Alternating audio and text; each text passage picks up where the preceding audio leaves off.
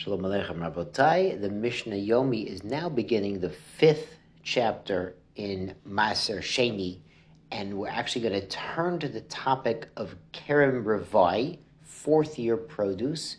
And this chapter also discusses Vidui Maser, which we'll cover later in quite a lot of detail for Mishnayot about the sort of the confession that Maasrot have been properly taken. Great, so let's start in with Mishnah Aleph. Kerem Revai literally a fourth year vineyard. Now, vineyard is lav davka. There's a brachot, there's a gemara in brachot lamed hey that says, hey, this Mishnah is not just kerem revai, but it's netta revai with a nun tet ayin. And netta just means planting or sapling, any tree. So really, these halachot are lav davka not only for a kerem, which is a vineyard, but a netta also, which is any saplings, any trees. So fourth year trees. Now recall the first three years are orla and they're usr behana. Now the fourth year, the trees, the fruit of these trees, the produce has a special status, which we're going to see is very similar to Meiser Sheni, which is why the halachot of Kerem Revai and Netta Revai are put here with Meiser Sheni. So Kerem Revai. So while it's growing in the fourth year, while it's growing, mitzainin oto bekozazot adama. We mark these trees, we mark these orchards, these vineyards off with sort of clumps of dirt. So around the edges, they would put dirt. And the Bartenura explains why clumps of dirt, because dirt is useless right now, but it's going to become useful by growing fruit. So too, the Kerem Revai is usser right now, but when you bring it to Yerushalayim or you pode it, similar again to Meiser Sheni, it's mutter and it's it's uh, it's usable behana. You can you can eat it and get benefits. Mishnah continues shel orla bacharsit. You mark fields that are orla, that are the first three years of trees, with harsit, which is a like um, clay. Like we've heard of a, a kli cheres, is it earthenware, uh, pottery kind of utensils. So harsit is clay, and Bartenura again explains because clay you can't plant in it. You're not really going to get anything out of it. So just like clay doesn't give you any benefit, so to the orla is aser behana, you cannot use it. Vishal kavarot and graves, human graves, besid. You mark that with sid, with some sort of, uh, with a, it's really a white plaster. It's called lime. Lime is not the limes that grow on a tree. No, it's not the fruit. It's lime is sort of a chemical I think it's calcium carbonate off the top of my head. I, I hope that my listeners will correct me if I'm wrong, but this lime is this white, uh, rocky chemical mixture that they would pour on it to mark it. Again, the Bartenura explains it's white because bones are white and you're marking graves. Memache v'shofech. So you dissolve the lime, this mineral, in the water and you pour it around the grave to mark it. When do you have to mark off your orla and your revai? On the seventh year. The Bartenura explains, like we learned in the Mishnah Mishnayot Shvi, Shekol Hefker, Notlin Beheter. So everyone's going into each other's fields and taking the Hefker produce on the seventh year, the sabbatical year, the Shvit. So you need to be concerned that they don't take something that's Asr Behana, like Orla and Ravai, so you have to make these markings. But on a normal year, according to Rav Shimon Gamliel, we're not concerned people are going to go into your field, and basically that would be stealing. And if so, the Bartenura says, Halitehu l'rasha v'yamus.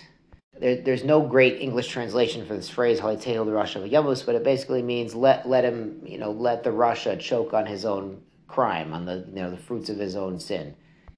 So he, he would hold that you don't need to mark in normal years. The Mishnah continues, Hatsunuim, those who are modest, and in this sense it means very careful with the mitzvah, manichin et omrim, they set aside money, and they say, kol anil katmizeh, any produce that might be picked, you know, by accident from this uh, revai, elu. It should be in advance deconsecrated onto these coins. So in that way, if somebody accidentally picks from the orchard of revai, it's already deconsecrated and they're not doing an avera.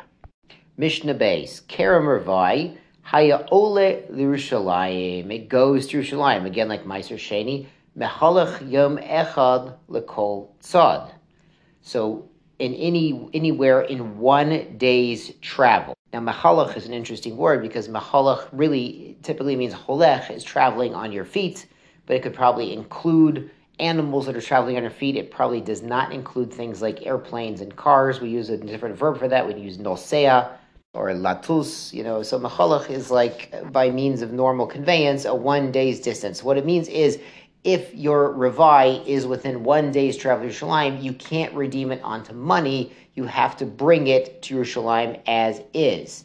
And the Bartenura explains this is not deraisa, this is din derabanan, and the purpose was kedei ater shuk Yerushalayim bepeirut, so that the shuk, the shukim plural here, and that time, were full of peirot. So if everybody within a one day's travel to Yerushalayim is bringing their peirot, instead of redeeming them and bringing money, you know there's going to be uh, perut available there to buy when everyone else shows up with their money.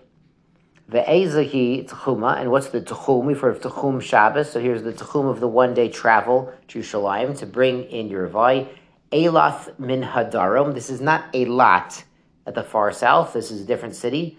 The Akrabat min Tzafon, and a different city from Tzafon. Lod min Ma'arav, Lod to the west, Lod is near the Ben Gurion airport today the Yarden min and the Yarden River to the east. Umisharabu Perot, and once there were a lot of Perot available, Hitkinu, they made another uh, establishment, another rabbinical decree, uh, Shiahei Nifte Samach that you could even redeem the Revai produce onto money, even near the wall of Yerushalayim itself. Utanai Haya Hadavar, and this was on condition, She'ematai Sheyirtzu, that when the sages wanted, you know, when there was a need, they could return the halachic situation to what it was before that the Mishnah originally taught. Everyone within a one day's mahalach to Yerushalayim could not redeem it, but had to bring the fruits to Yerushalayim, to crown the marketplaces of Jerusalem with all of these perot. Rabbi Yossi, Rabbi Yossi is a different explanation. Mishachar of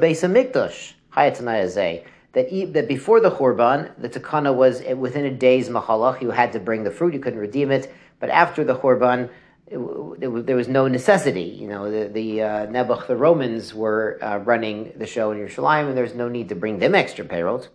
Utnai Haya, and the condition was a Matai Bane Beis Hamikdash, that when the Beis Hamikdash is rebuilt, Bimhera V'Yamenu, Yachazur the matter will return to how it was and then everyone within a one day's journey, a one day's Mahalak to Yerushalayim, will not be allowed by rabbinical decree to redeem their revai onto money and bring that. Instead, they have to bring the crops themselves to Yerushalayim to fulfill the mitzvah of revai. Now, Rabosai, since since I love all of you, I want to give you fantastic real estate advice. It's kedai right now to try to buy land within a one day's mahalach of Yerushalayim so that when we have our Beis Hamikdash, it's coming up very soon, you're going to be able to fulfill this degree, this decree, dirabanan, to bring your fruits themselves into the marketplaces of Yerushalayim. You heard it here first, Rabosai. Shkoyach, be well.